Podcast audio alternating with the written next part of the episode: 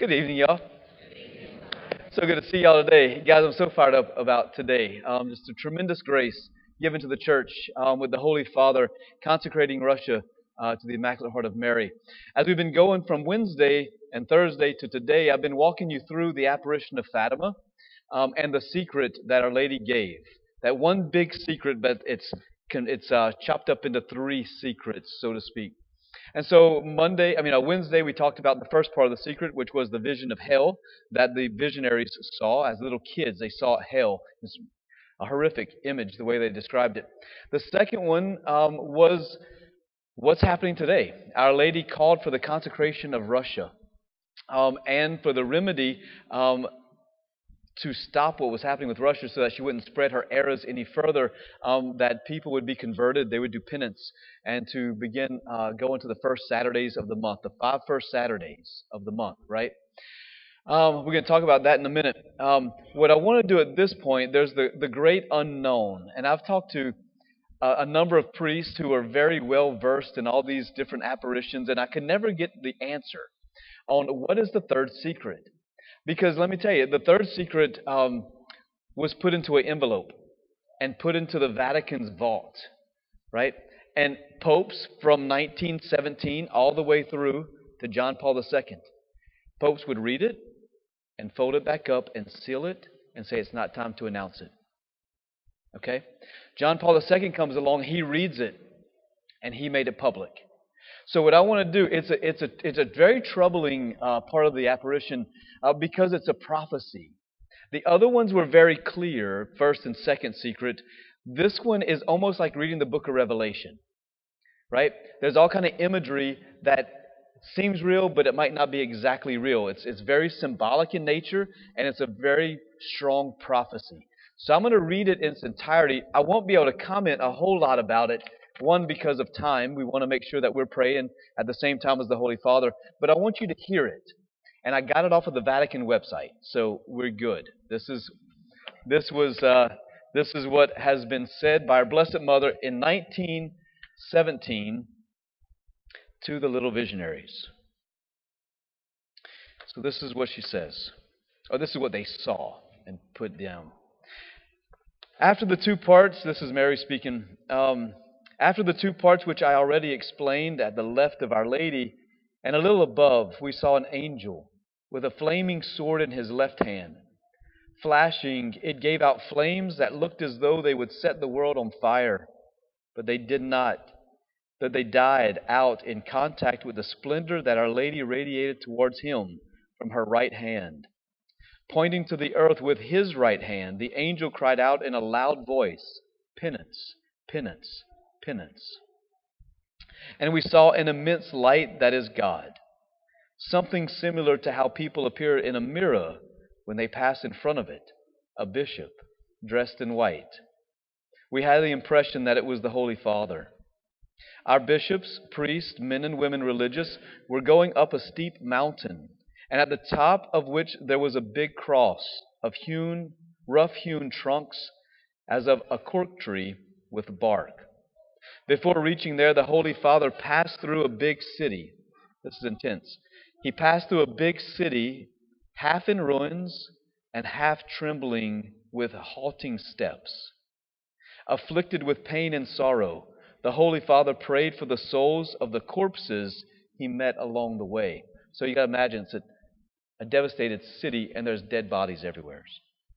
And the Holy Father is stopping and praying with sorrow.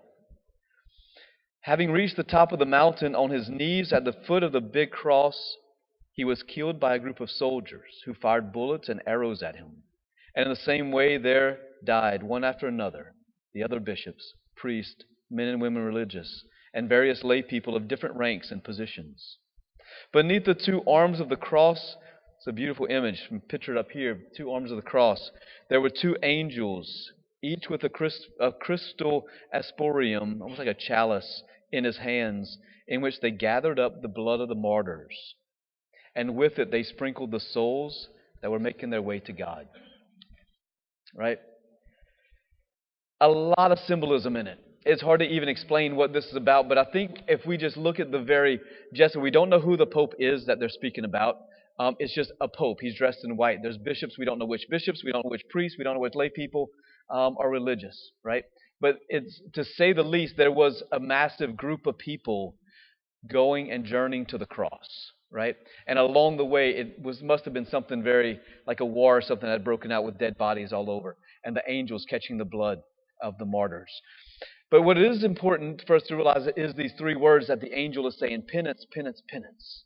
Right? The world needs to do penance for the sins that it has caused against the Immaculate Heart of Mary and the Sacred Heart of Jesus. Penance is necessary. Penance is a good thing. It's very difficult for us to grow in holiness without self-renunciation and penance, right?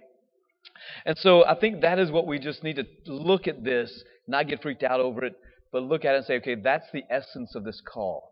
That you and I today and every day of our life, really, we should offer up some sort of penance for the remission of the sins that have been caused to our Lord's heart. And so Our Lady says, now this is the one that was folded up and for years and years and years, nobody read it. But we see that it has come to fruition now. Now how that's going to play out, we don't know. But Our Lady, in the second part of the secrets, she gave us the remedy. If we want to stop these wars, right, there is the remedy. And she said this, the first Saturdays of the month. What do those first Saturdays entail? Well, it's not like a magic thing that I go to 5 first Saturdays of the month and all of a sudden everything's going to be okay. No, it's a way of life we begin to live through, right? This devotion to Our Lady and to our Lord. So the first Saturday, you have to go to the first Saturday Mass for 5 consecutive Saturdays, right? And that's not your vigil Mass. That's a first Saturday Mass, usually in the mornings on Saturdays. You have to go to confession within 8 days before or 8 days after. You pray the Rosary on that day, and you spend 15 minutes meditating on one mystery of the Rosary. All right? That begins to transform our lives, right? So we live the consecration out. And Our Lady says when you do this, what's going to happen is that Russia will be converted, right? So whenever we begin to live what she's calling us to live, her Immaculate Heart will triumph. Russia will be converted, and there will be great peace. Right? And I think we all want that. So it's a little extra effort that we are called to live this out, right? And so I think it's really an incredible moment for us, because that's when Our Lady said, the Pope is to consecrate Russia to my Immaculate Heart.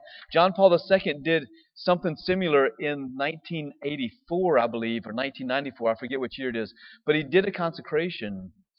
And when Our Lady appeared in Medjugorje, she appeared on that day, on the 25th of March, so many years ago, and said that she has recognized it, and part of her plan is being fulfilled through this. So there's still more. There's still more to be entered into and revealed. So it is right now 12:33, which that clock is 3 minutes fast, which means it's 12:30 right now, which means that it's 5:30 in Rome or 6:30 in Rome. So the Holy Father is now beginning to lead the world, with every bishop throughout the entire world praying this prayer that we're about to pray together in union with our Holy Father. So if you need some prayers, they're right here.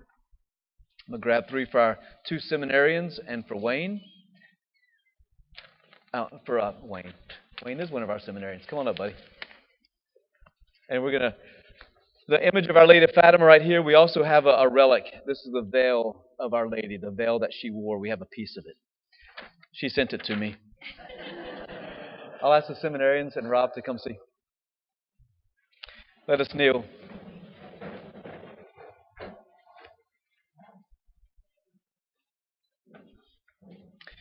And we'll pray the consecration prayer together in the name of the Father, the Son, and the Holy Spirit. Amen.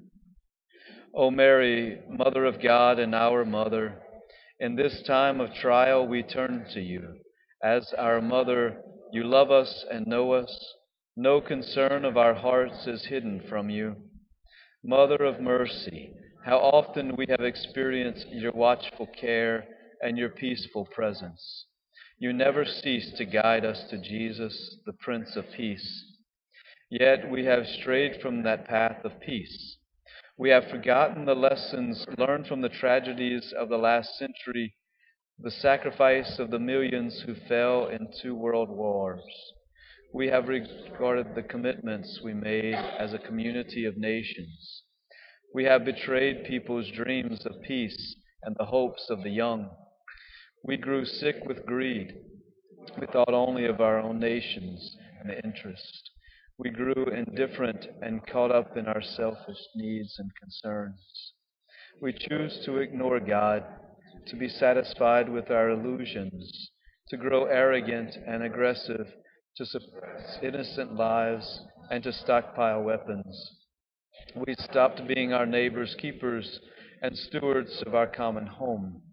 We have ravaged the garden of the earth with war, and by our sins we have broken the heart of our Heavenly Father, who desires us to be brothers and sisters. We grew indifferent to everyone and everything except ourselves. Now with shame we crawl out, "Forgive us, Lord." Holy Mother, amid the miseries of our sinfulness, aid our struggles and weaknesses.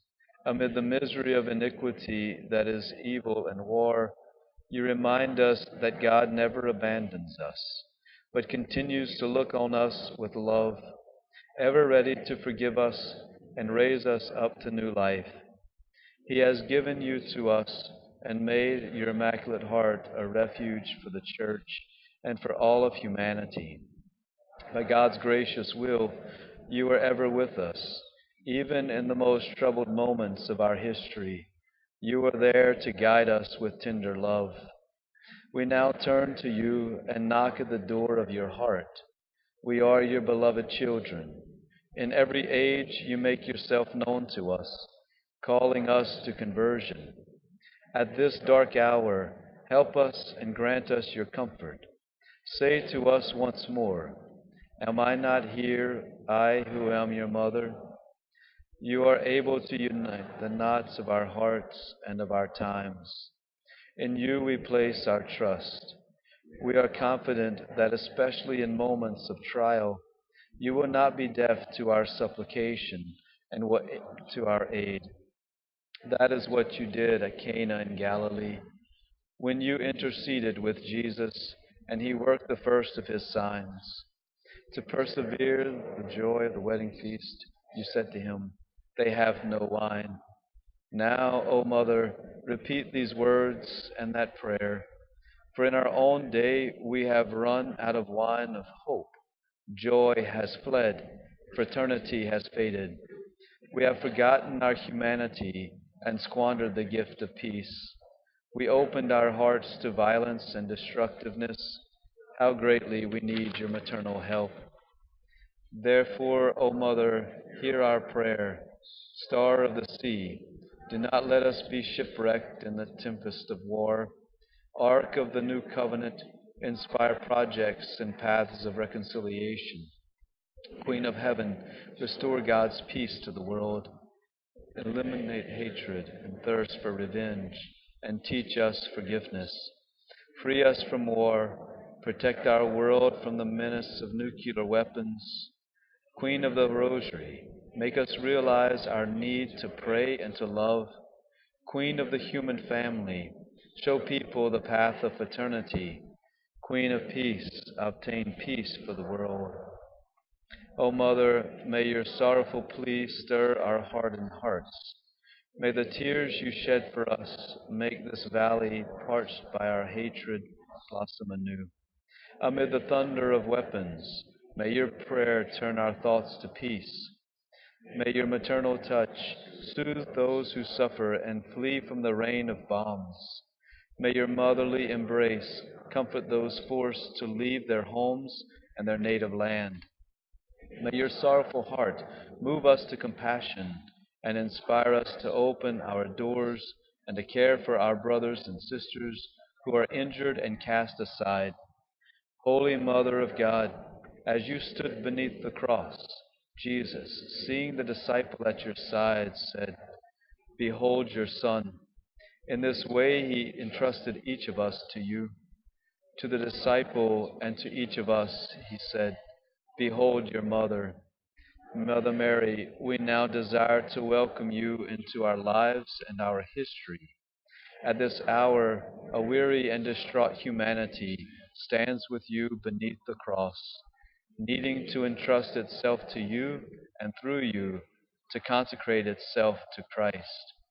The people of Ukraine and Russia, who venerate you with great love, now turn to you, even as our heart beats with compassion for them and for all those peoples disseminated by war, hunger, injustice, and poverty. Therefore, Mother of our Mother, your Immaculate Heart, we solemnly entrust and consecrate ourselves, the Church, and all humanity, especially Russia and Ukraine. Accept this act that we carry out with confidence and love. Grant that war may end and peace spread throughout the world. The fiat that arose from your heart opened the doors of history to the Prince of Peace. We trust that through your heart, peace will dawn once more. To you we consecrate the future of the whole human family, the needs and expectations of every people, the anxieties and hopes of the world. Through your intercession, may God's mercy be poured out on the earth, and gentle rhythm of peace return to mark our days. Our Lady of the Fiat, on whom the Holy Spirit descended, restore among us the harmony that comes from God. May you, our living fountain of hope, water the dryness of our hearts. In your womb, Jesus took flesh. Help us to foster the growth of communion. You once trod the streets of our world. Lead us now to the path of peace. Amen. Ave, Ave, Ave Maria. Ave, Ave, Ave Maria.